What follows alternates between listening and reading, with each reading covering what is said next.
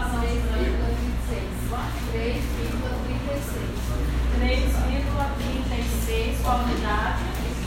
litros por ou 0,00336 metros cúbicos por segundo. Certo? Dúvidas até aí? Todo mundo entendeu? Então vamos ao terceiro passo.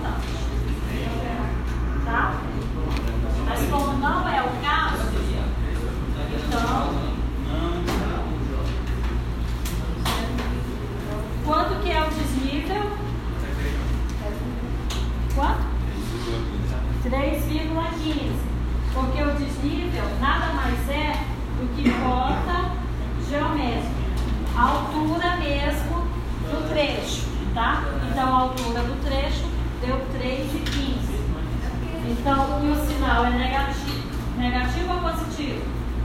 Positivo. Negativo. Positivo. Por quê? Estou a favor da gravidade, então eu estou ganhando força, tá? Então, mais desnível, menos o que eu perdi, aquele esforço que eu fiz. Porque eu sempre vou fazer o um esforço, certo? Quanto que deu a pressão de Jusante? coluna d'água. Esse 5,27, ele está abaixo da pressão estática dos 40 e acima da pressão dinâmica de 1, certo? Então, nosso dimensionamento está ok com, essa, com esse diâmetro de tubulação e com essa velocidade que nós escolhemos, tá? Acredito que todo mundo conseguiu é. entender. Certo? Alguém ainda tem dúvida nisso? Não, né? Bem trabalhoso, mas dá para entender. Tá? Então vamos continuar aqui o nosso nossa aula.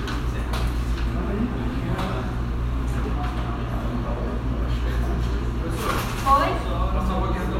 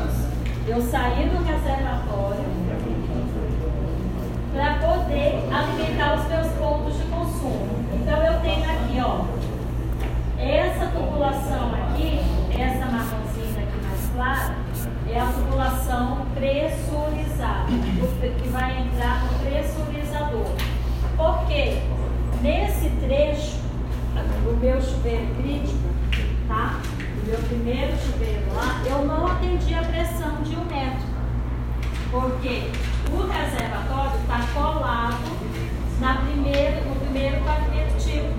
Então, a altura do chuveiro versus a altura que eu tenho de água não atendeu a pressão mínima de um metro. Ou seja, ele ia abrir o chuveiro e não ia dar água. Aí o que eu fiz?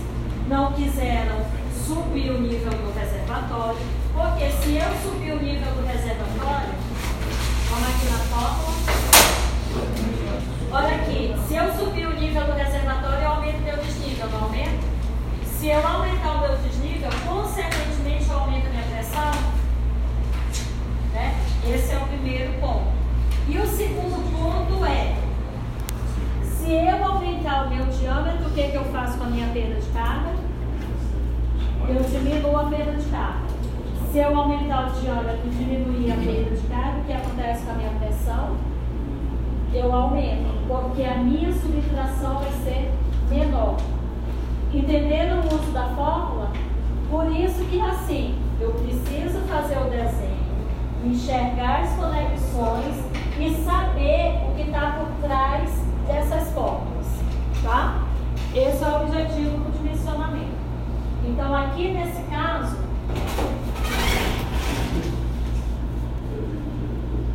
aqui nesse caso, eles não quiseram subir o reservatório, está colado na laje. Então eu não tenho desnível suficiente. Mesmo que aumentasse o diâmetro, tá? Para diminuir a perda de carga, eu ainda não ia conseguir atender a minha pressão lá no meu ponto crítico. Então o que eu fiz? Coloquei. Só enxergar aqui essa aqui mesmo. Coloquei o pressurizador, tá? Pressurizei lá os andares que necessitavam e pronto. Concordam comigo que se eu não fizer o desenho, eu não consigo saber quais são as conexões? Olhando aí nesse desenho, que conexões vocês conseguem enxergar?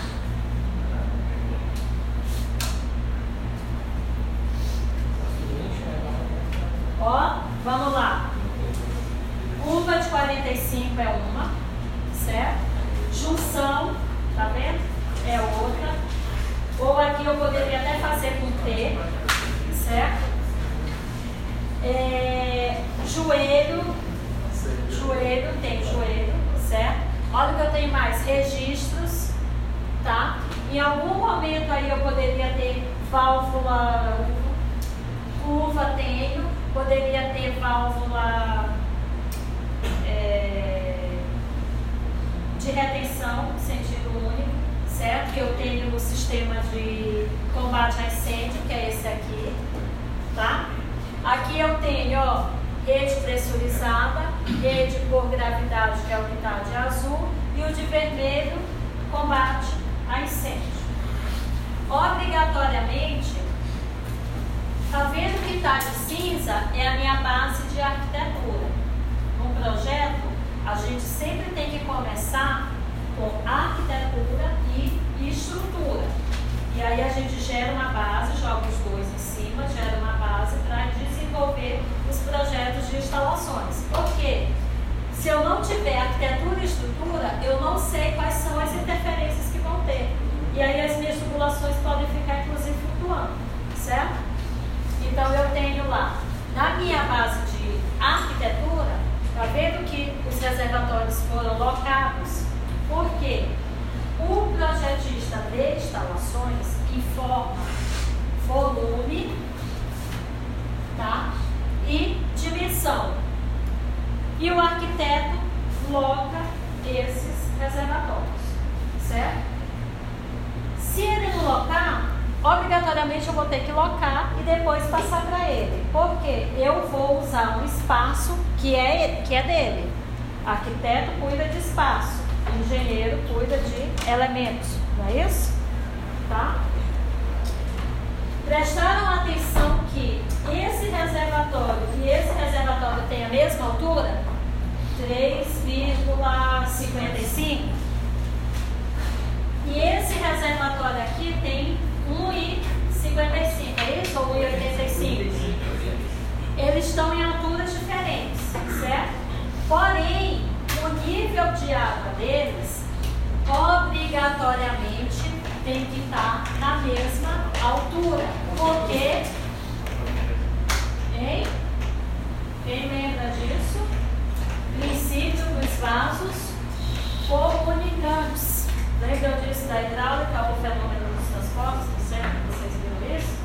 Se não tiverem na mesma altura, já viram aqueles probleminhas que a galera joga lá no Facebook? Quem vai encher primeiro? Né? Quem vai esvaziar primeiro? Princípio dos vasos comunicantes. Tá? Senão um vai ser usado e o outro não. Então, obrigatoriamente, tenho que estar na mesma altura. Neste caso, esse reservatório não está na mesma altura. Então, o que, que eu faço? Eu coloco uma base para que a altura dele chegue nessa altura aqui. Então, o que pode acontecer é isso aqui, ó. Isso, isso. O outro está aqui uma base e ele está aqui, ó. E aí o meu nível d'água, ó, é o mesmo. Certo? O nível d'água tem que ser o mesmo, tá? Deu para entender isso? Isso foi uma solução porque a gente não tinha chegado no volume que precisava de 40% lá em cima, não tinha espaço e aí só tinha esse espaçozinho aqui e fizemos inclusive uma basezinha porque isso aqui já era mais alto, mas ainda a gente teve que fazer uma basezinha para elevar o reservatório, tá? O que mais daí? Todo mundo entendeu isso aí? Desnível. Vamos enxergar o desnível aqui. Essa tubulação aqui está na horizontal ou na vertical? Oi? Está na horizontal, certo? Eu não estou andando por cima da laje, então ela está na horizontal. Essa tubulação que está na horizontal, ela vai ser considerada onde?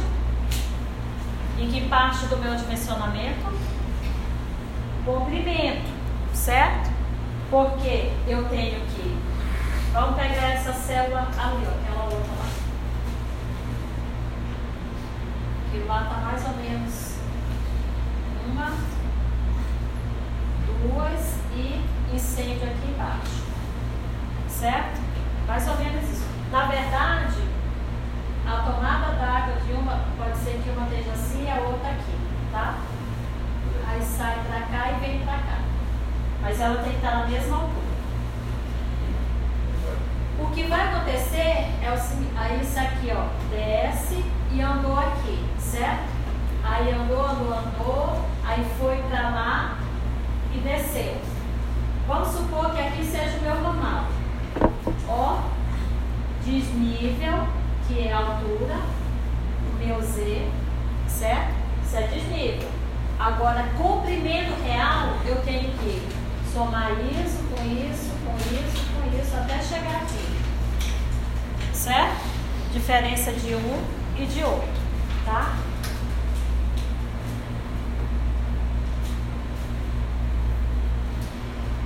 Isso daqui é uma representação gráfica de um determinado projeto. Que escala que a gente trabalha? Pode ser um para 20, pode ser um para 25, tá? Porque ele tem que ser de um tamanho, como isso aqui no Excel fica muito pequenininho, ele tem que ser de um tamanho que chegue na obra e o, o encanador ou o bombeiro hidráulico tem que abrir e enxergar todo o caminhamento. Então a gente vai fazer sempre numa escala maior, tá? Aqui nós temos o shaft, sabem o que é o shaft? Um espaço vazio onde eu utilizo para é, descida ou subida das minhas tubulações, certo? Se eu precisar fazer uma manutenção, geralmente isso aqui é em drywall. Às vezes eu tenho uma carenagem aqui na frente, uma placa de, de plástico que eu parafusada, ou um drywall que eu vou lá e recorto, certo? Se eu precisar fazer uma manutenção, eu venho aqui na frente, tiro isso ou recorto isso e faço a manutenção. Geralmente isso aqui está na parede. E que parede é essa? Uma parede drywall. Porque se eu fizer numa parede de alvenaria, essa não é de alvenaria. Nenhuma é de alvenaria? Só no fundo. É, do fundo obrigatoriamente. Se eu fizer numa parede de alvenaria, o que vai acontecer? Vou ter que quebrar a parede todinha para fazer a manutenção e depois refazer a parede, certo? Inclusive, eu posso até danificar a tubulação que pode estar boa, porque eu não sei aonde é o meu vazamento. Agora, se eu tiver uma placa de drywall, eu venho aqui, recorto a placa, arranco, conserto e venho e fecho de novo. Muito mais fácil a intervenção. Concordam? Tá? Eu estou olhando, eu estou de frente para os aparelhos e eu sempre faço a minha vista olhando de frente, certo? Então eu estou de frente e eu vou fazer a vista, que eu já vou mostrar para vocês, de frente para esses aparelhos, porque vai ser a minha execução. O encanador vai olhar esse projeto para poder executar. Olhando de frente, esquerda, água quente, direita, água fria. Esquerda, água quente, direita, água fria. Esse padrão é universal, ou seja, internacional. Em qualquer parte do mundo que eu vá, desde que o hotel seja de padrão internacional, certo? Eu vou ter esta convenção. Por quê? Automaticamente, quando a gente vai usar o aparelho, a gente já leva a mão direita, né? Então, foi padronizado, foi convencionado que o direito é água fria. Se eu colocar na. Oi? Eu, porque eu acho que tem, tem mais destros do que canhoto.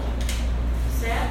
E aí eles padronizaram, são uma, um padrão universal. Não é etiqueta não, né? Oi? Teria uma etiqueta não, né?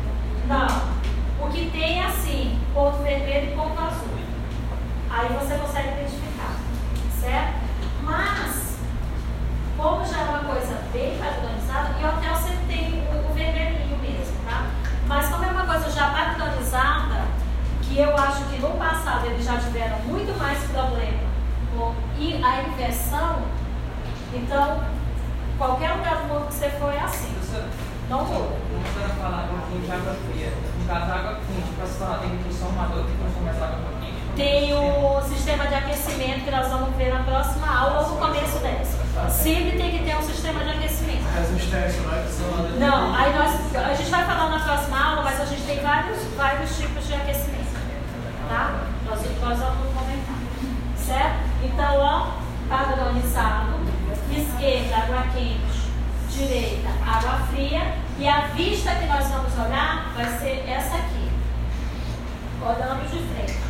Então, olhando de frente, o que que eu tenho? Chuveiro, certo? Lavatório, ducha higiênica, bacia sanitária, tá? Registros. E que conexões vocês conseguem olhar aí? Joelho de 90, o T, o que mais?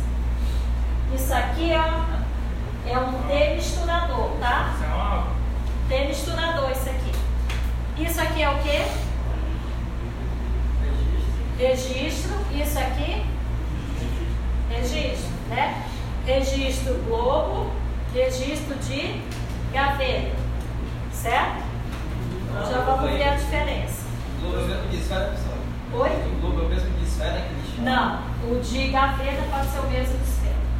O globo é o de chuveiro. Já vou mostrar a diferença já já. Luva, né? Oi? É luva, é? Luva vai para unir um tubo ao outro, mas aqui no seu desenho ele não vai representar. Tá? Aí você. Mas ele não vai representar. Tá? Né, nessa matéria a gente a fazer algum projeto arquitetônico? Oi? Nessa matéria a gente vai chegar a fazer algum projeto arquitetônico, tipo... Arquitetônico não, porque essa, essa disciplina é de instalações. Essa disciplina, aqui no SEMA, não é uma disciplina de projeto, certo? Para ser uma disciplina de projeto, vocês teriam que ter um conhecimento de CAD. Eu já tentei no semestre passado. É, a experiência que eu tive, os alunos não têm o, a, o CAD, né? Então a dificuldade é gigantesca e pelo curto espaço de tempo não dá tempo desenvolver o projeto. Não tem visão espacial, então faltou lá a geometria descritiva, faltou lá uma disciplina de, de desenho, tá? E a outra que é assim, nas faculdades que eu dei aula de projeto, eu, os alunos obrigatoriamente já me traziam uma planta arquitetônica, tá? E eu pedi para os alunos, pegue qualquer planta arquitetônica. Então foi uma dificuldade muito grande. Os empecilhos foram muito maior do que os ganhos. É, professora, mas no caso, durante o curso, aqui tem, tipo... De projeto aqui não. É porque fica difícil, porque tinha um desenho técnico. Eu vi só besteira, não vi mandou aqui. É, mas aí. né? Porque assim, é, eu já até falei aqui é, a minha experiência que eu tive. Lá numa, numa universidade particular que eu dava aula lá, eles tinham disciplinas de projeto que eles chamavam de projeto inte- integrador. Eram 40 minutos de aula por, por disciplina. Só que o aluno começava a desenvolver o projeto lá na entrada do curso. Então, disciplina de. Primeiro eles viam o terreno, viabilidade do terreno, como que vai implantar. E aí, ao longo do curso, eles iam construindo esse projeto. Disciplina de estrutura, ia desenvolver. A, projeto arquitetônico, montava o projeto arquitetônico. Estrutura, montava o projeto de estrutura em cima do projeto arquitetônico que eles tinham desenvolvido. Chegava instalações, eles já tinham a base, arquitetura e estrutura, lá de trás. É porque eu tô no Entendeu? comunitário, tá aparecendo essas coisas e até hoje eu não vi aqui no... É, então. Mas isso, pelo que eu percebi, não é um problema só do seu. Isso é um déficit que a gente tem no país. Uma ou outra faculdade fazem isso. Não, não são todas, não. Que é um erro. Porque na prática mesmo, vai chegar lá, o cara quer que você saiba CAD, o cara quer que você tenha, noção de projeto. É isso que ele quer. Certo? Mas infelizmente aqui não dá. Então vamos lá. Olhando de frente, vocês estão olhando vista, né? Quem trabalha com obra? Aqui, quem trabalha com obra, escritório. É vista ou é isométrica? É isométrica que vocês veem lá? Ó, eu vou falar para vocês, eu entrei no escritório de projetos em 2005. E eu trabalhei com o projeto de 2005 até 2016. Certo? 11 anos, quase 12. Sabe quantas isométricas eu fiz de ambientes assim? Nenhum. Sabe por quê? Isso eu entrei já na transição dos projetos. Quando eu estava entrando na área de projeto, não se fazia isométrica porque a obra ligava muito. Não conseguia enxergar os 45. Né? Por quê? Você precisa também ter uma visão espacial. Aí que chegar à conclusão? Vamos, os projetistas de São Paulo, vamos fazer tudo vista, chapado, que ele está enxergando a parede dele. Não tem como ele errar. Tem como errar assim? decola. Exatamente o que ele vai enxergar na parede. Certo? A isométrica, ele tinha dificuldade quando ele vinha lá com o. Vamos supor. Aí ah, anda de novo. Ele tinha dificuldade de enxergar o espacial. Para ele, parecia que o tubo estava perdido no meio do nada. Né, porque parece que é estava visão nada, assim, né, professora? É a módulo de 45. É. Então ficava, ficava muito difícil. Depois que foi para essa transição, resolveu o problema. A chance de erro diminuiu, tá? Mas tem gente que faz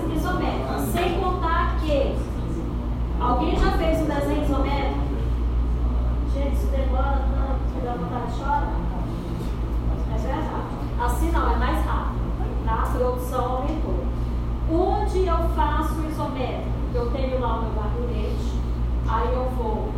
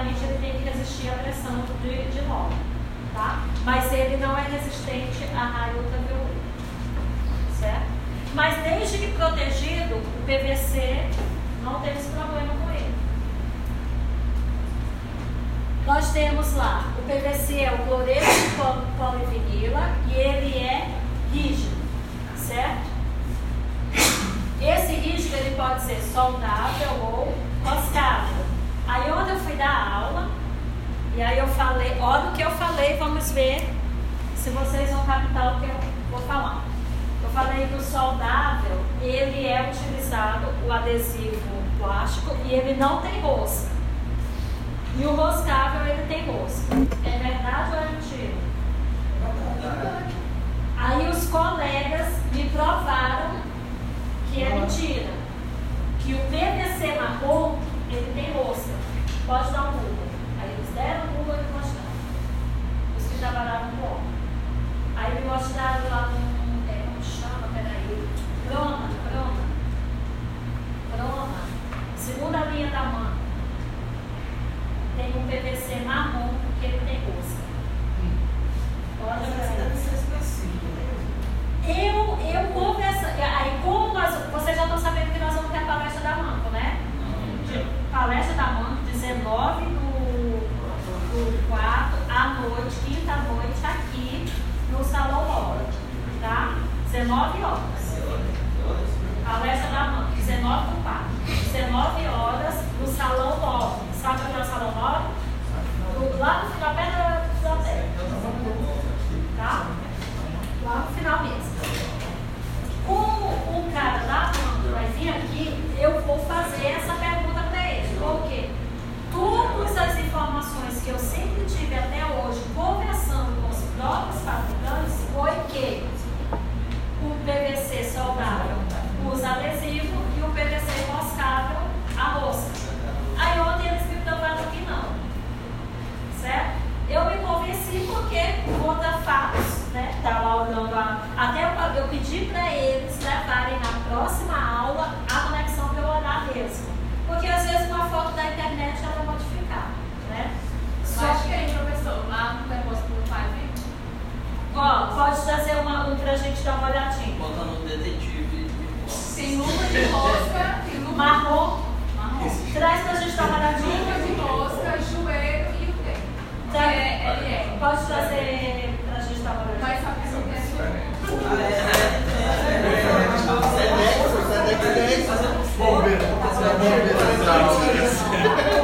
Mas marrom. Tem esse aí também. Não, mas olha o que eu tô falando. Olha o que eu tô falando. Não, mas presta atenção no que eu tô falando. Olha o que eu falei. Que o soldável é na cor marrom. Então todos da cor marrom, olha o que eu tô falando. Que todos na cor marrom é, são saudáveis e não tem rosca. É isso que eu tô falando. Quando na verdade, pelo que eu tô entendendo, não é. Certo? É, mas isso a colega tá falando que tem lá, quando ela for no interior ela traz.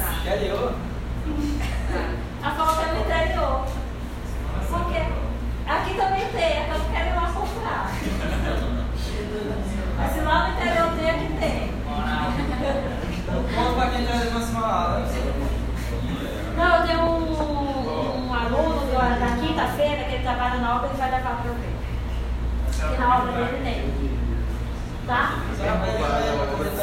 Eu vou, eu não sei se ele pode fornecer porque é da obra, né? Mas, Será? Será que o chefe isso? sabe porque o chefe dele trabalha, é, estuda junto, tá na sala. É o, o.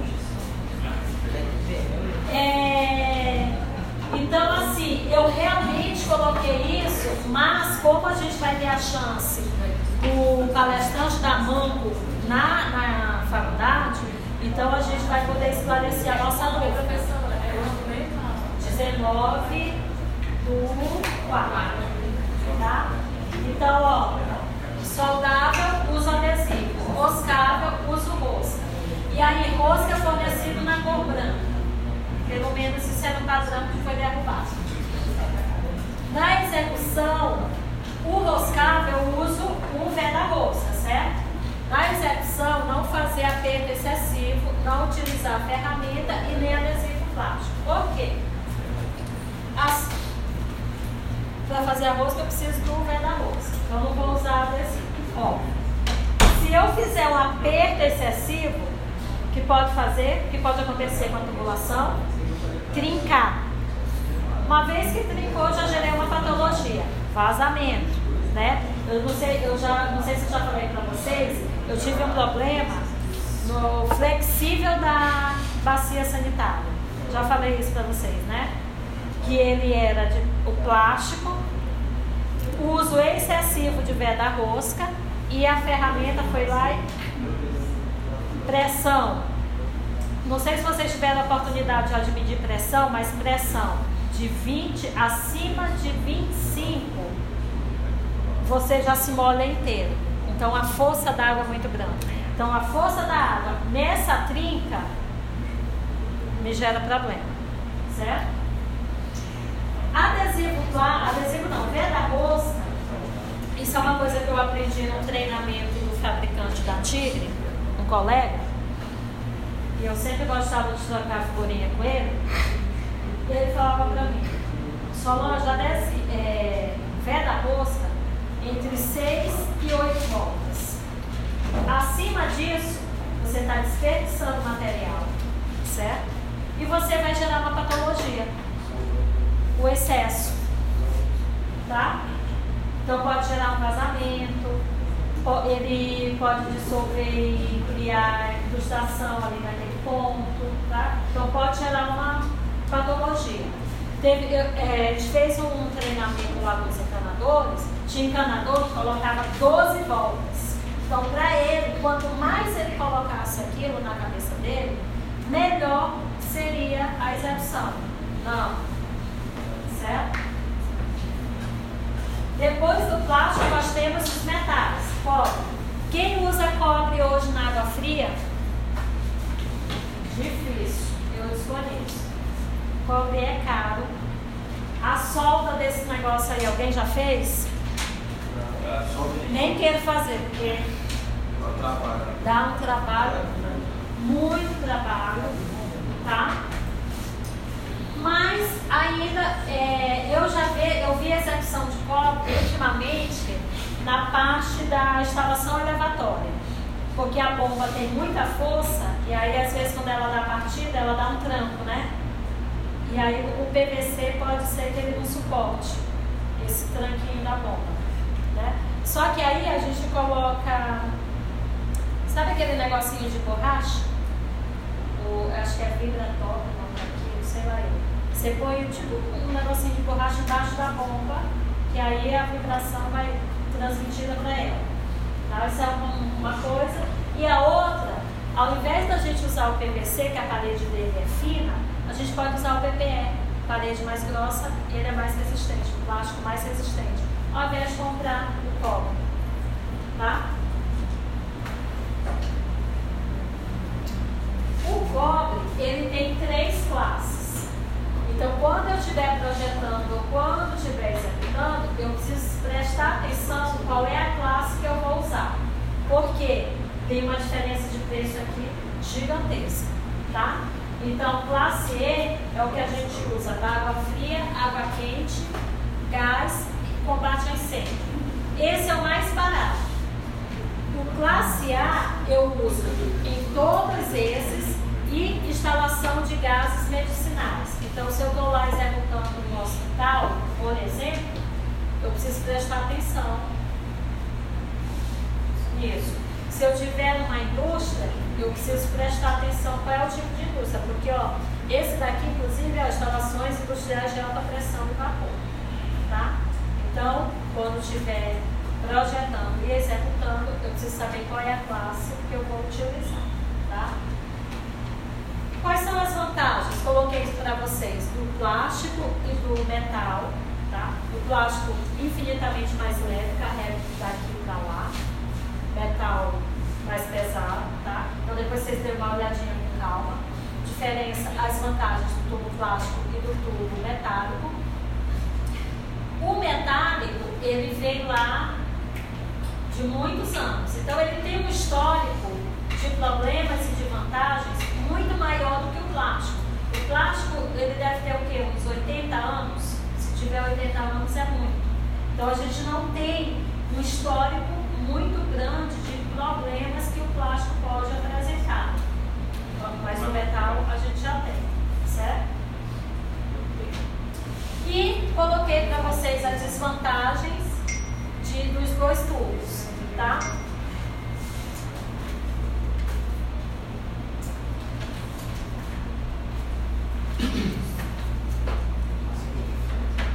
Agora vamos falar das válvulas ou dos registros. As válvulas, elas servem para controlar e interromper o fornecimento de água. Primeira delas, registro de gaveta. Para que serve o registro de gaveta? Para fazer manutenção. Alguém me perguntou do registro de espera. Não me lembro quem foi, só sei que foi aqui. Certo? O registro de espera, ele serve para manutenção. Se você pegar aquela planilhinha de comprimentos e equipamentos, não vai ter registro de esfera, só vai ter registro de gaveta. Mas a função é a mesma? O registro de esfera com o registro de gaveta é. Então eu posso usar o de esfera como sendo gaveta. O registro de esfera é um registro de um quarto de volta. Não é isso que a gente fala? Você gira um quarto. Ele veio para facilitar. Porque esse daqui você fica lá. Né? E o desgaste da peça desse é mais, maior do que o do outro. Porque o do outro, como é um quarto, é rápido. Né? Abriu, e fechou. Tá? Exatamente. Isso daí é chatinho. Ele é.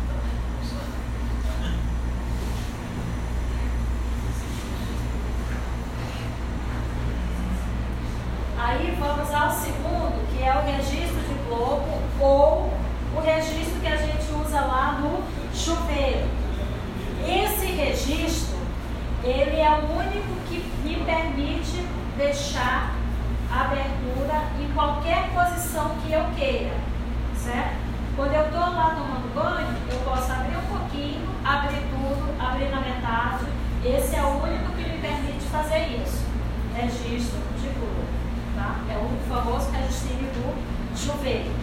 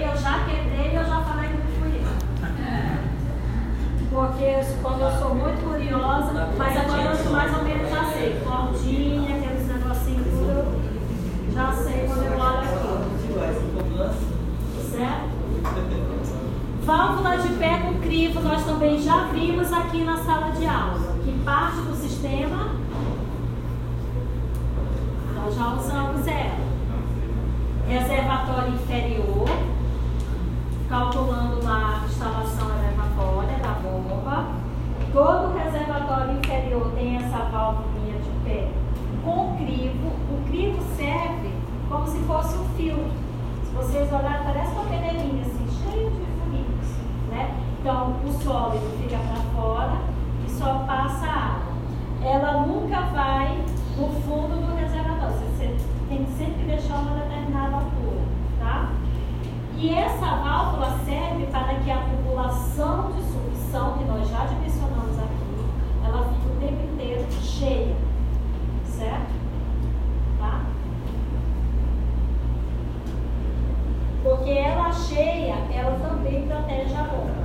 Porque quando a bomba liga, se essa tubulação estiver vazia, até que a água chegue na bomba, pode ser que a bomba queime. Né? Por isso a tubulação tem que estar cheia. Certo? Essa válvula aqui, alguém já viu?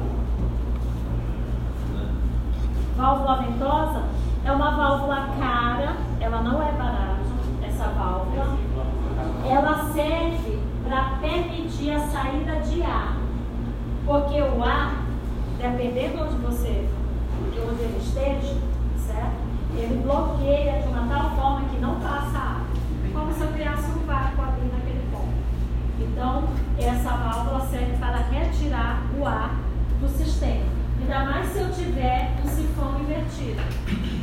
O sifão é esse aqui, certo? Às vezes eu tenho em algum momento isso aqui, que eu chamo de sifão invertido. Então eu posso criar, por exemplo, bem aqui nesse ponto e não passar água. Tá? Então eu faço uso dessa válvula. Como ela era, era um pouco cara, o meu diretor nunca deixava eu comprar esse negócio aí. Só se realmente não tivesse cheio.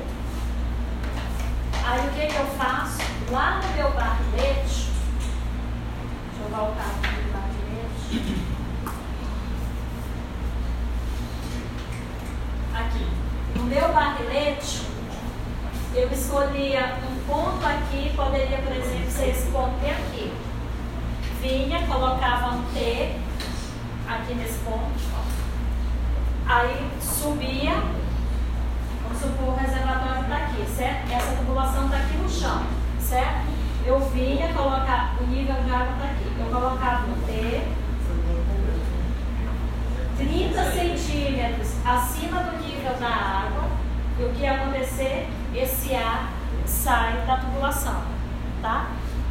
É o mesmo efeito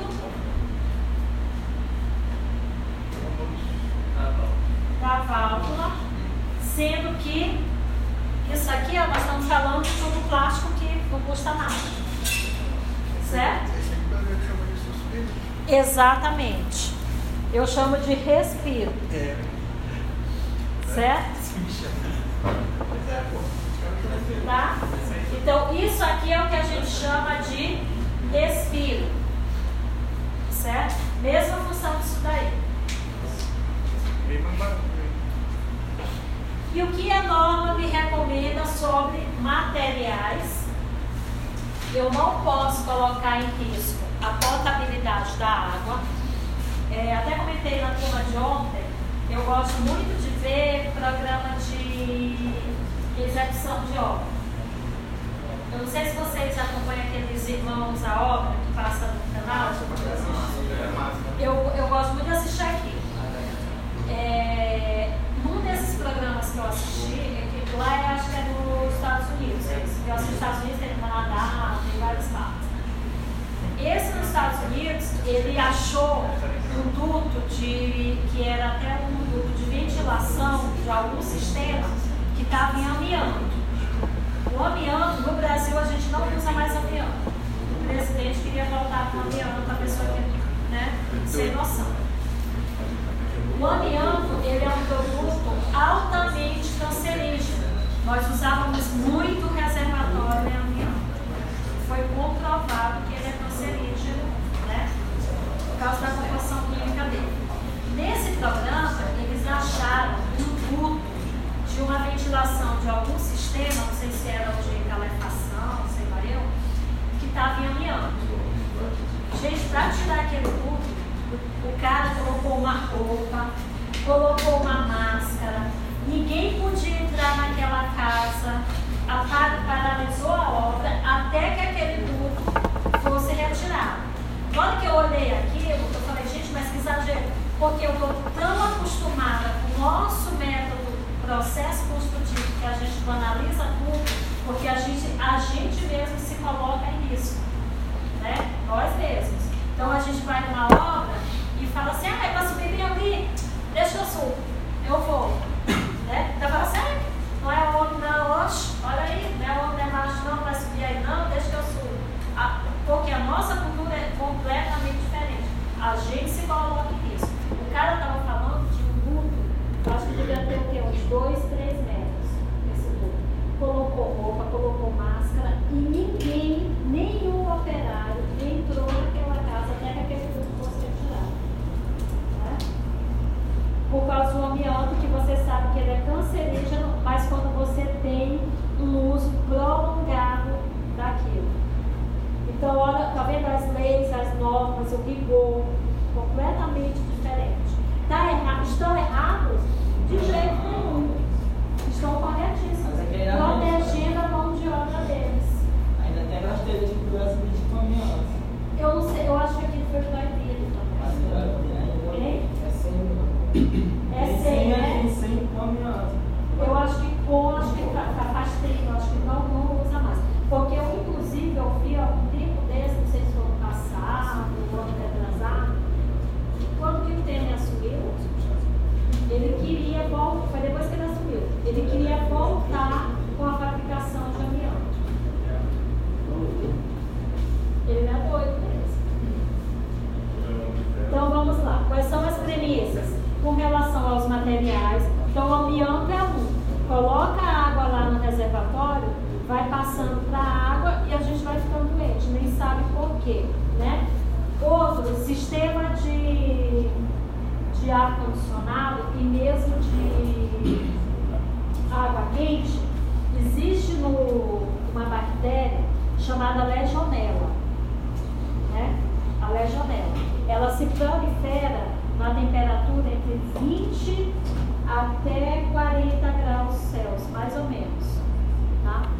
Essa bactéria, nós, nós temos caso no Brasil que já estava, está relacionado a ela de morte. Tá? É, só que a gente não tem estudos nela, de- dessa bactéria. Nós tivemos um ministro que morreu, ele ficava internado, o ministro Sérgio Mota, na década de 90, eu acho. Ele estava internado, e aí ele, ele, fale, ele já estava debilitado, e ele pegou essa bactéria pelo sistema de ar-condicionado do hospital, e aí ajudou para que ele morresse. Né? Então, quando a gente está projetando, até isso a gente tem que prestar atenção. né? Se a gente vai contaminar esse sistema ou não. No Brasil, como a gente não tem dados, é, que nem outro dia a minha filha, essa semana, a minha filha passou mal. Né? Aí fiquei sabendo que é virose.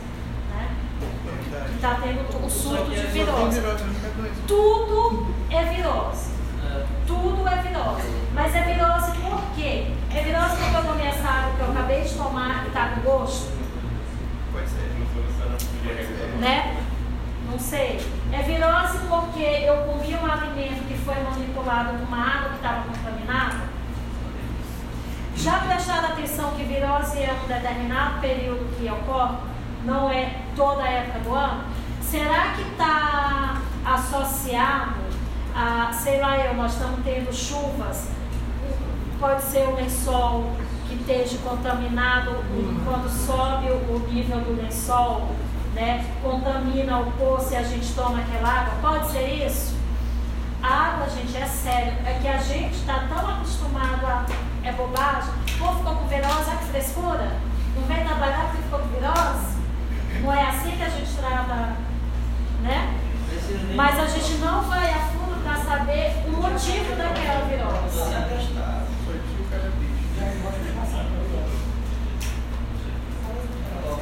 Né? Então vamos lá. Mas ó, tudo isso que eu estou falando para vocês é porque nós não temos pesquisas. Eu li um caso, eu não sei se vocês já, já viram, de uma doença, um- eu acho que é uma doença, uma doença, eu não me recordo direito. É uma doença chamada SARS, que teve lá uma contaminação por um vírus, nesse caso foi um vírus. Aconteceu em ponto com um condomínio de, de residencial de prédios, tá? É, alguém lá se contaminou com essa, esse vírus, foi, é, foi tomar banho, né? banho de água quente, aí por causa do vapor, esse, esse vírus foi parar na rede de esgoto, que estava interligado erradamente com outro sistema, contaminou quase todo mundo daquele empreendimento, teve uma morte de mais de 200 pessoas associadas a esse vírus, sendo que o governo teve que interditar aquele condomínio, ninguém podia entrar e ninguém podia sair, porque senão ia ter uma contaminação geral. Olha que coisa séria. E a gente não leva a sério o que microorganismo pode causar na água ou em qualquer sistema. Sistema de ar-condicionado, tenho um pavor desse negócio aí. Então, assim, quanto mais você estuda, mais doido você fica, né? Você fica meio neurótico com o negócio. Eu tenho pavor de ar-condicionado. Ar-condicionado, se ele não for bem limpo, é uma das maiores fontes de transmissão de doença também. Né? Então, quando a gente está falando de materiais, desempenho de componentes, nós temos que prestar atenção em tudo isso.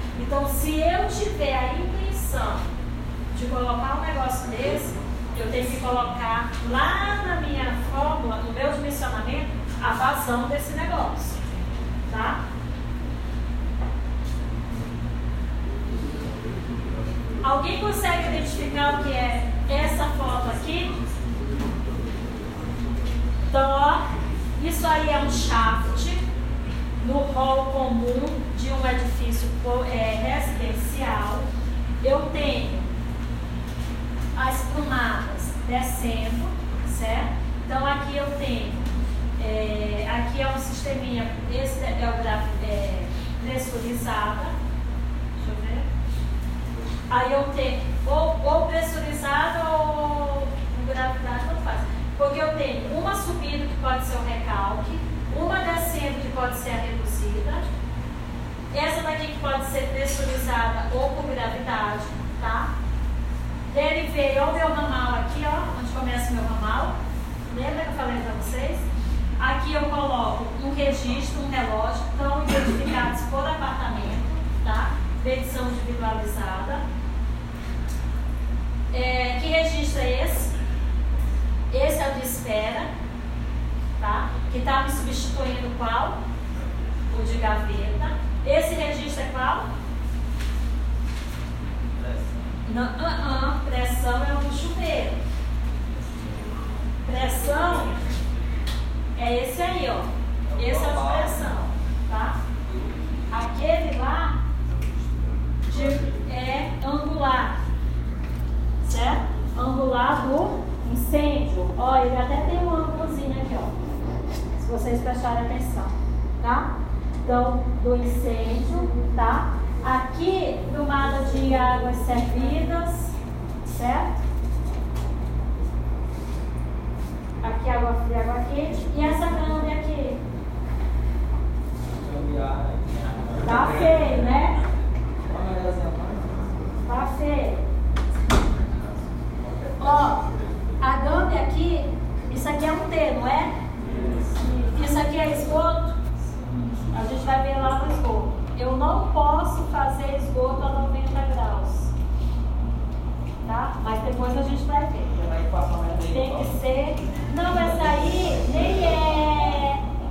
Esse aqui nem é de banheiro. Esse aqui é de cozinha. Tá? Na verdade, a conexão que a gente usa é essa: 45, a junção. Certo? Água quente, tubinho de PPR água fria, PVC. A bucha azul, eu usava muito essa bucha azul. A galera falou para mim na aula passada que é muito cara, não usa. Né? Aqui, ó, eu tenho tubulação de PPR, tá?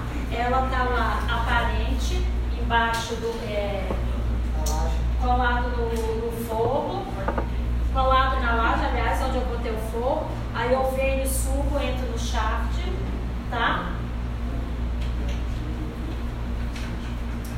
Isso daqui é um teto do hall comum, do corredor.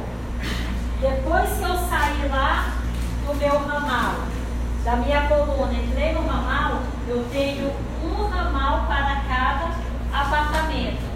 Porque eu tenho um medidor para cada apartamento, certo? Tá? Então eu vou percorrendo pelo teto, depois eu venho o fogo e fecho. Isso daqui é um shaft da área de serviço. Eu tenho uma tubulação de gás, tá? Eu tenho água, entrada de água fria para o aquecedor, saída de água quente do aquecedor, a torneira de parede do tanque isso aqui é o shaft, ó. As tubulações estão passando aqui dentro. E aqui é a saída de esgoto do tanque. Aqui é o espaço para máquina. Oi? Você senhora falou, mas tem um tal de tubo de ventilação, eu acho. Serve para quê? Gostei. Tubo de ventilação é no sistema de esgoto. Nós vamos olhar ele bem detalhado. Nós vamos inclusive dimensionar. Tá? Importantíssimo. Ele, só para responder a sua pergunta, você não. Quando você entra no banheiro, você sente um odor desagradável. É a falta da ventilação. a falta do tubo ventilador. É normativo. Nós vamos aprender a dimensionar ele, tá?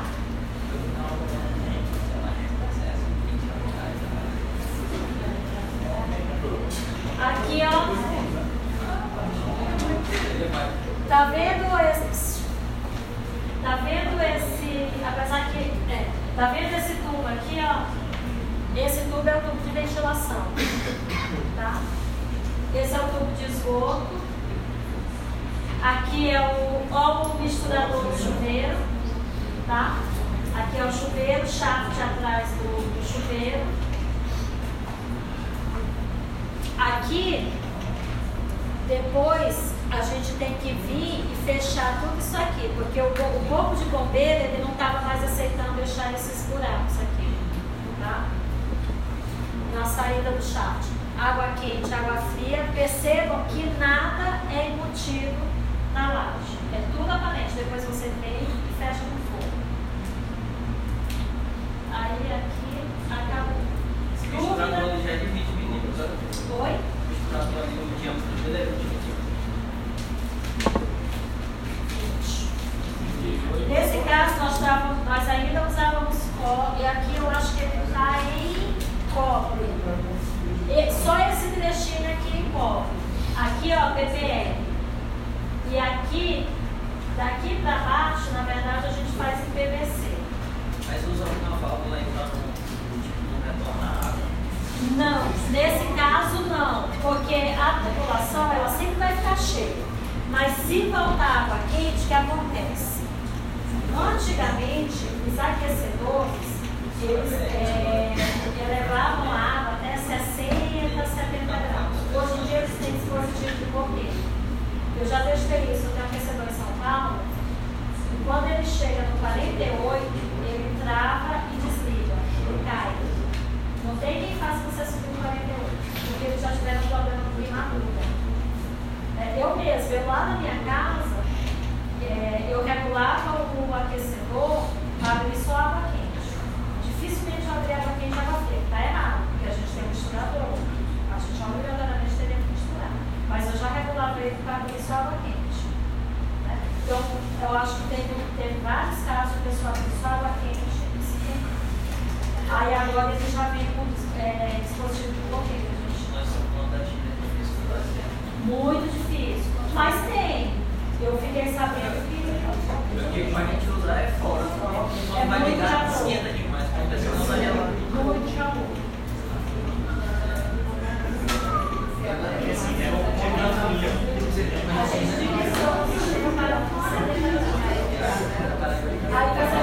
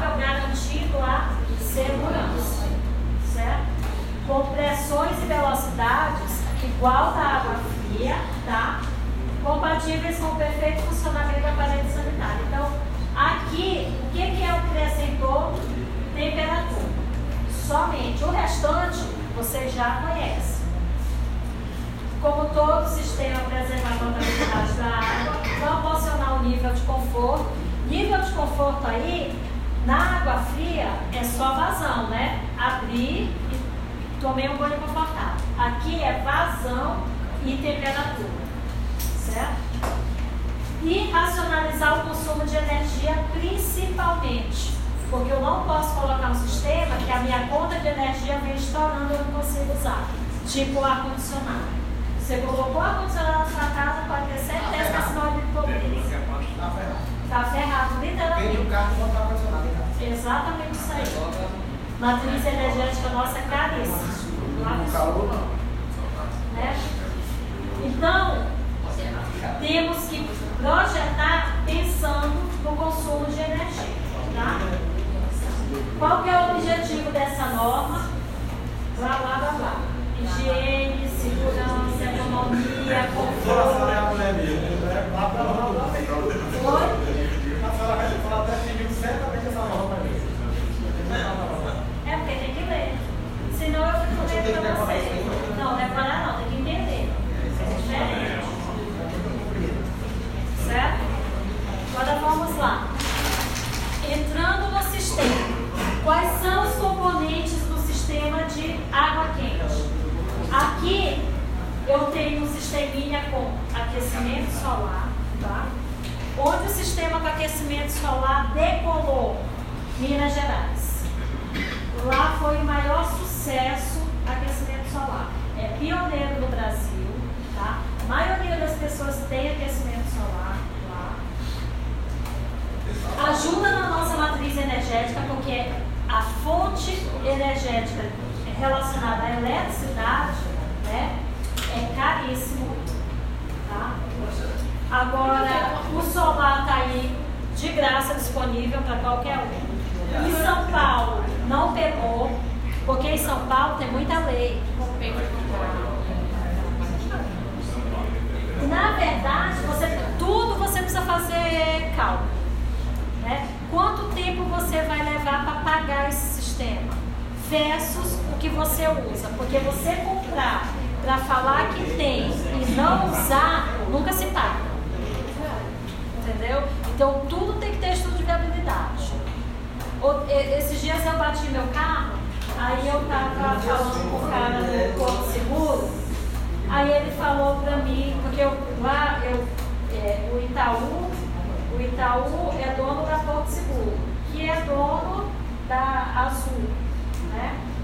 Quando vem o guincho, pode vir qualquer um desses três guinchos, independente do tipo de, de plano que você tem, né? Aí ele estava falando que aqui em São Luís é, tem gente que tem azul, porque azul é o, o concorrente de mercado é mais baixo que tem, né? Então tem gente que tem azul, quando liga para eles, fala assim, olha, manda um guincho da Porto Segura da Itaú, por favor.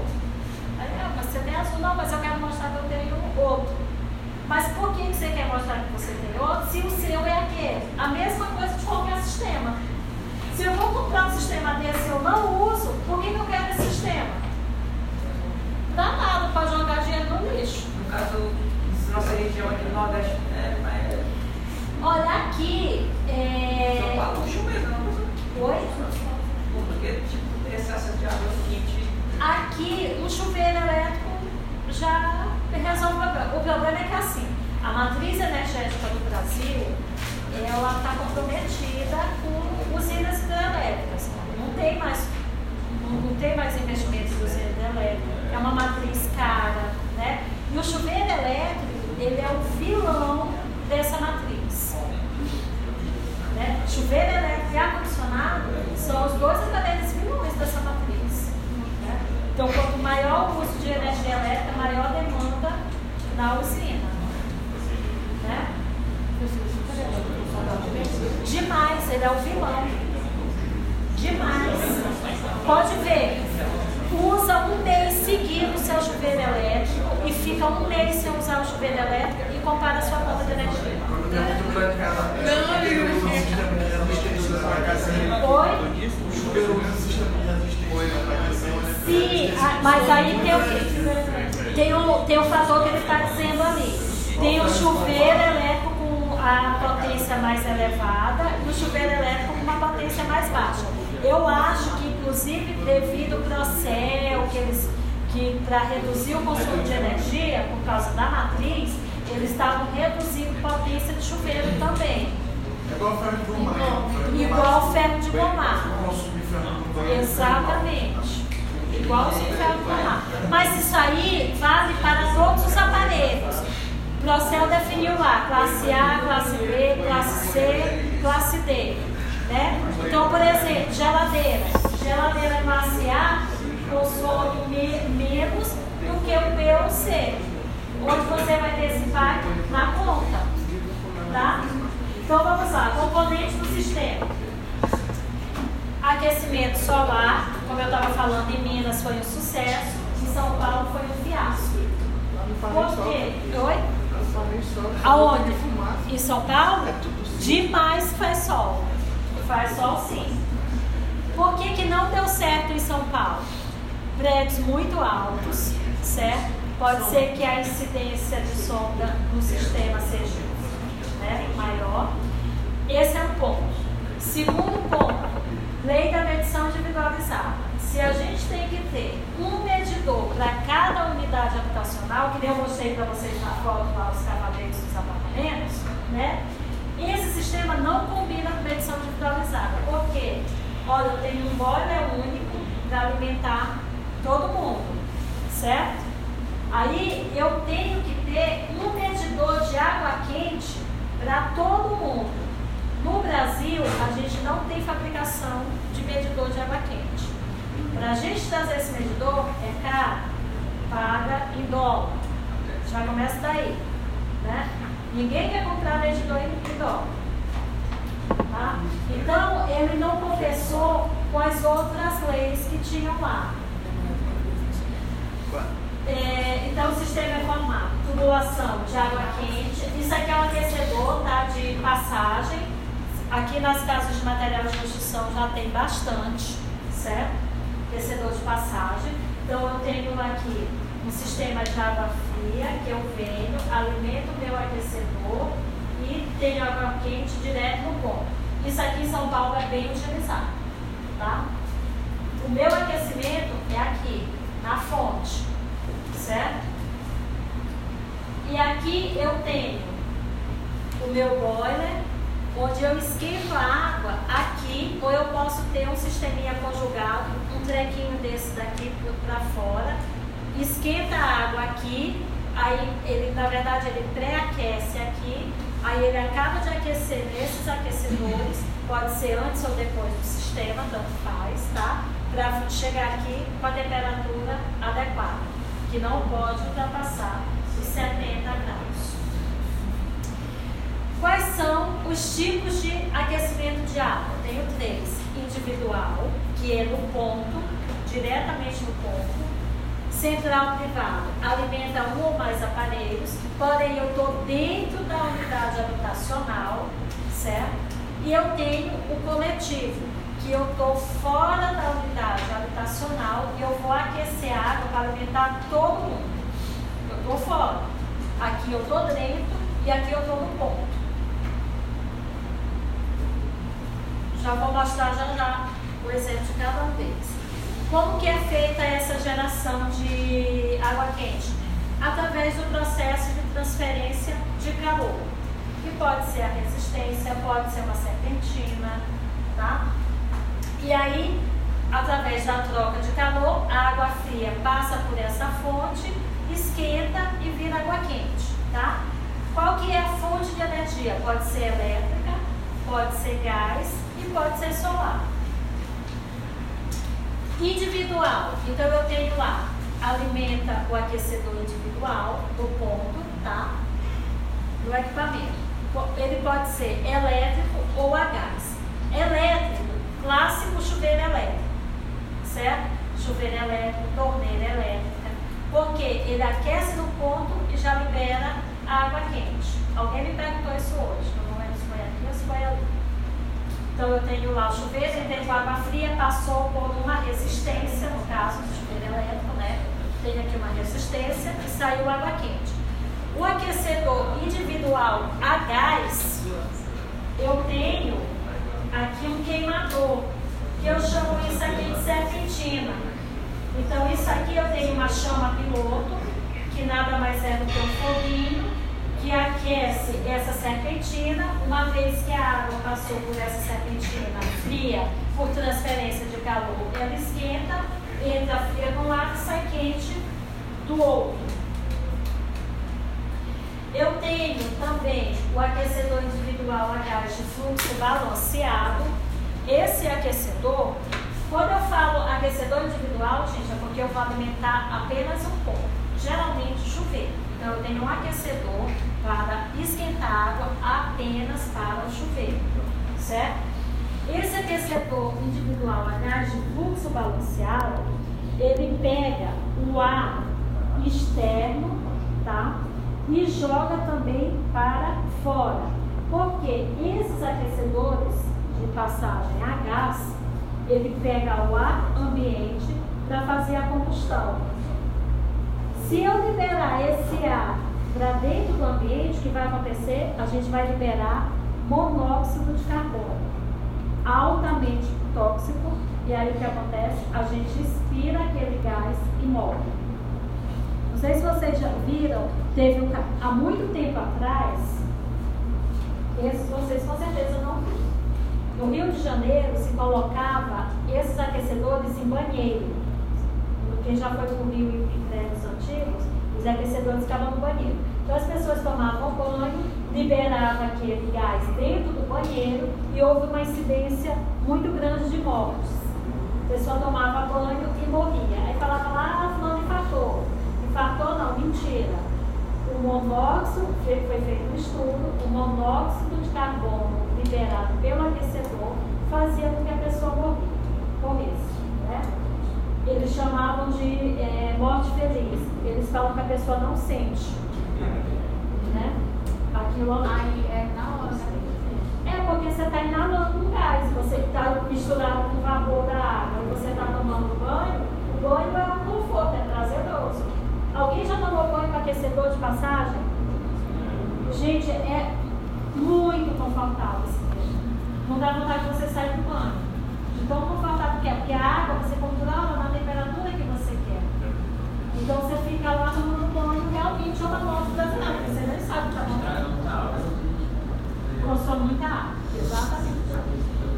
Há uns três anos atrás, ou quatro, eu não me recordo muito bem, em uma dessas cidadezinhas de São Paulo, da região ABC, houve um, dois casos de dois apartamentos no mesmo prédio em que parece que morreu um morreu um casal e no outro morreu a família inteira, eram três pessoas, dois adultos e uma criança. E aí foram fazer a investigação e aí descobriram também que foi devido o aquecedor. Né? Porque o aquecedor para ser utilizado era o fluxo balanceado, pegar o ar externo e devolver o ar externo. Quando que eu uso esse aquecedor? Aqui em São Luís eu não sei se tem estúdio. Eu não sei se tem apartamentos que ele, eu chamo de dorme em pé, né? Eles chamam, botaram o nome bonitinho estúdio. Hein? Esse é aquele, é, ele tem um tubo que capta o ar e joga o ar para fora, traz para fora. Então ele tem a, um tubo mesmo e a chaminé, todos eles têm a chaminé para fora. Mas tem um que eu tenho no meu, no meu apartamento, a captação do ar para queima é dentro do ambiente, mas o ambiente tem que ser ventilado. Por isso que a gente coloca ele na área de serviço. Aí tem que não posso fechar a área de serviço, ela tem que ter a ventilação desse ambiente, a janela tem que ter aquela flechinha, tem que ter o, a grelinha, o pé do, da parede, que dá a face externa toda uma série de procedimentos. Isso é gravíssimo. Esse é criminal. Porque se o engenheiro projetou errado ou executou errado e alguém morrer, caracterizado pelo uso do equipamento, aí a culpa é do engenheiro. Aí esse é criminal. Direto à segurança. Tá?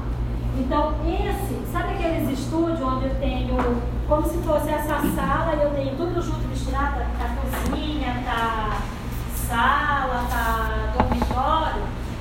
Nesse caso, quando a concessionária permite, depois você fala para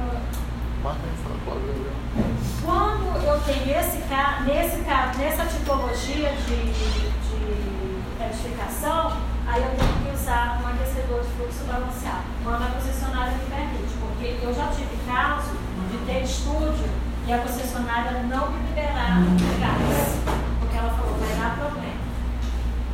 E aí, lá em São Paulo, é tão rigoroso, a gente faz o projeto, a concessionária acompanha esse projeto, na execução, ela acompanha a execução e a gente tem que fazer doação, porque depois essa rede passa a ser da concessionária e ela passa a ser a responsável. É, é bem sério isso. Então, ó, exemplo de sistema individual. Clássico chuveiro elétrico. Aí eu tenho torneira elétrica, um aquecedorzinho aqui. Esse aquecedor pode ser elétrico ou a gás, que é um aquecedor pequenininho que a gente coloca embaixo do pia. Torneira elétrica. Aqui em São Luís a gente não tem uso de torneira elétrica porque nem precisa. Aquecedor individual, tá? De passagem. E esse é um a gás. E esse aquecedor, ele pode ser a gás ou elétrico, tá? Então tem uma chama piloto e uma serpentina.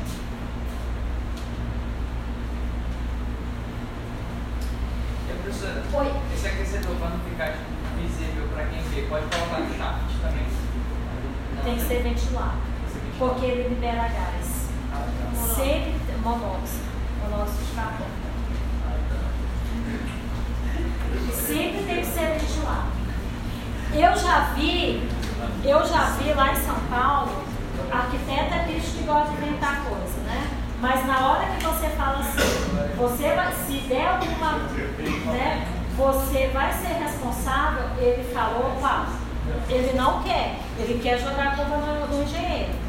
Eu já vi como solução os arquitetos, porque eles queriam colocar dentro de armário, eles fazerem o armário pipado, né? Com as flechinhas para poder ventilar. Mas fica feio, porque você pode de qualquer jeito. É, porque esteticamente fica muito feio se colocar. Olha, eu tenho na minha casa, eu tenho meu apartamento em São Paulo. Está na área de serviço. Está tá na área de serviço. Então, não vejo problema nenhum. Quem é que vai na sua área de serviço? Difícil. A menos que você leve. Mas a visita mesmo não vai na área de serviço. Aí nós temos um sistema central privado. Na década de 70 se usava muito esse tipo de aquecedor. Esse aí é um aquecedor de acumulação, porque a água fica acumulada aqui dentro. Tem uma serpentina grandona aqui, aí ela fica aqui pré-aquecida. Quando liga, a água já sai quentinha, tá? Ele, fica, ele é um trambolho grande e você precisa, dentro do apartamento, ter espaço para isso aí. A alimentação é feita diretamente no equipamento e a água é acumulada. Então eu entro aqui com água fria, esquenta a água, acumula, quando alguém chega, já está lá para tomar banho. Ó, ó o tamanho desse negócio. Ó, ó o tamanho desse negócio aí. Hoje, com a área de serviço compacta, ou é o tanque, ou é a máquina, ou é isso. Né?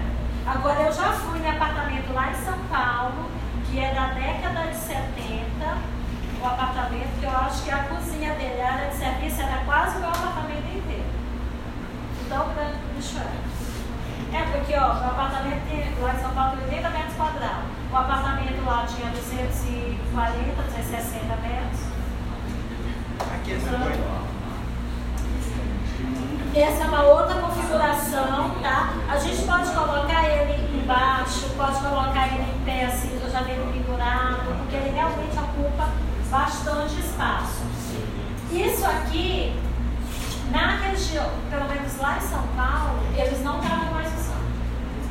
É um sistema mais caro, é um sistema que ocupa espaço, então faz muito tempo que eu não vejo isso no setor Isso aqui esse aqui é um aquecedor de passagem. Isso aqui é o que eu chamo de sistema conjugado, certo? Ele pré, deixa eu ver se isso é entrada ou saída. É saída. Ele vem com água fria, entrou, pré-aqueceu numa determinada temperatura, aí ele fica aqui dentro, quando ele sai, ele ainda passa aqui para chegar na temperatura ideal. Por que isso? Porque senão eu tenho um tanque maior. Se eu colocar isso, eu diminuo o volume do tanque.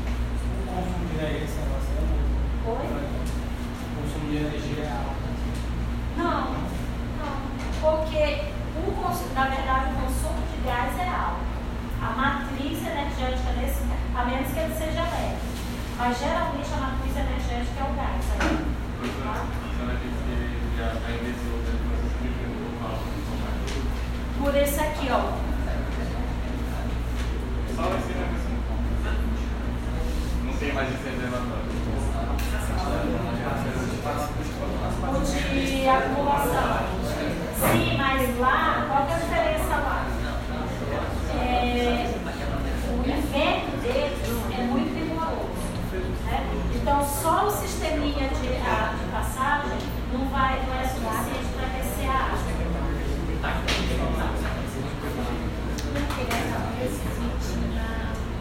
Mas o foi está é Eu não sei porque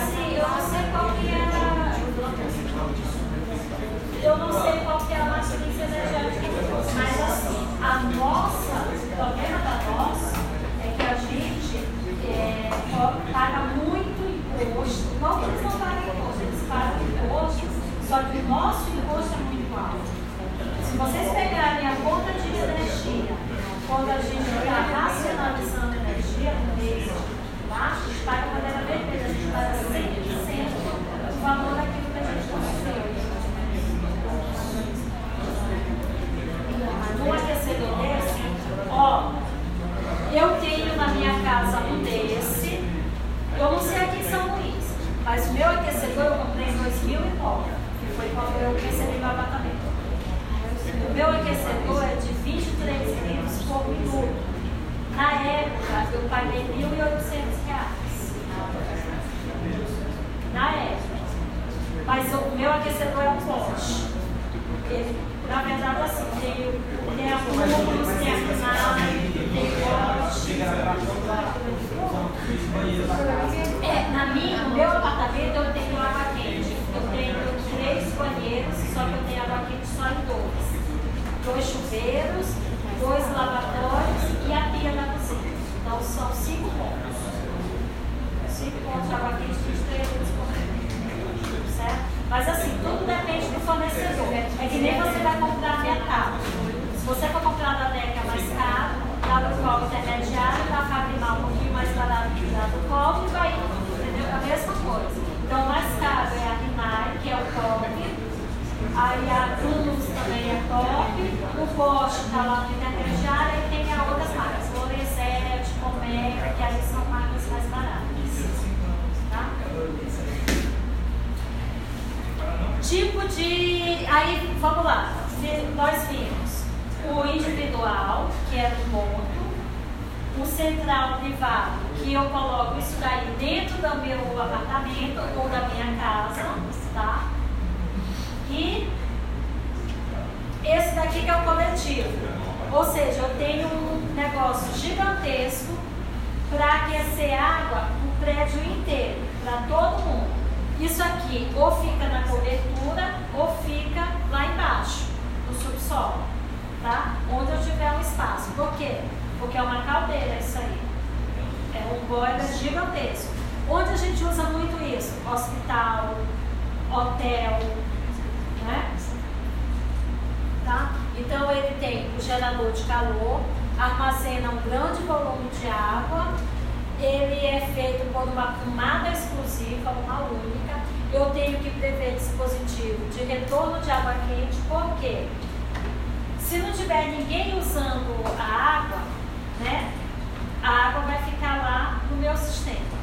Aí o primeiro que usou, se eu não tiver esse dispositivo de retorno, o que vai acontecer? Eu vou abrir o chuveiro, a água vai ficar caindo até chegar água quente. Certo? Aí o que, que eles fizeram? Não, vamos colocar um retorno de água quente. Essa água fica circulando em circuitinho fechado até o primeiro usar, para não ter o desperdício de água. Eu preciso ter ventilação, porque senão eu já vi um treco desse da, da casa do irmão do meu ex-diretor. O sistema feliz, ele succionou, sabe? Parecia uma lata, sabe quando fica tudo amassado, as, as paredes grudaram. Porque não tinha respiro. É até perigoso. Isso nada mais é, a gente chama de caldeira porque literalmente é uma caldeira. Ele lembra, sabe o que? A panela de pressão. Se você deixa a panela de pressão lá no fogo, esquentando, esquentando, esquentando, o que acontece? É a mesma coisa desse sistema. Tá? A panela de pressão ela não tem o dispositivo, a válvula de alívio, a mesma coisa, tem que ter a válvula de alívio dela. Senão a pressão é muito alta. Tá? Professor, no caso, ele não funciona 24 horas, não? Aí eles estão tão modernos que ele, ele pré-aquece a água, ele deixa essa água mantida numa temperatura X, vai 35 graus lá, para não precisar ficar ligando, aí eu acho que válvula de vidro para termostrar, eles estão muito modernos. Até mesmo para garantir a segurança. Economia também responde.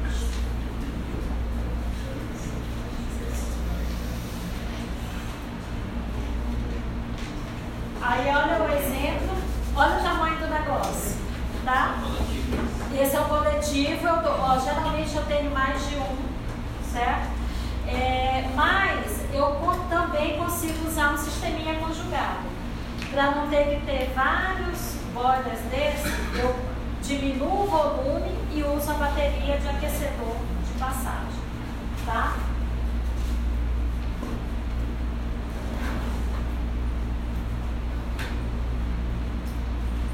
E aí, nós temos o sistema para aquecimento solar. O sistema para aquecimento solar nada mais é que o sistema central coletivo. Por quê? Eu tenho placas solares na minha cobertura e logo lá na minha cobertura eu também tenho meu boiler. Então ele não deixa de ser um sistema central coletivo. Tá? E se eu tiver uma residência, uma casa, ele é um sistema central privado, porque eu estou dentro da minha casa, só eu estou utilizando. Né? Ele é feito com o uso de energia solar, que ele pode ter um apoio elétrico ou a gás. Por que esse apoio? Vamos pegar aqui São Luís. São Luís, o período de chuva é de janeiro até junho, mais ou menos, não é isso? Qual é o mês que mais chove? Já chegou? Abril. Não chegou aí, né? Então, abril, chove todo dia.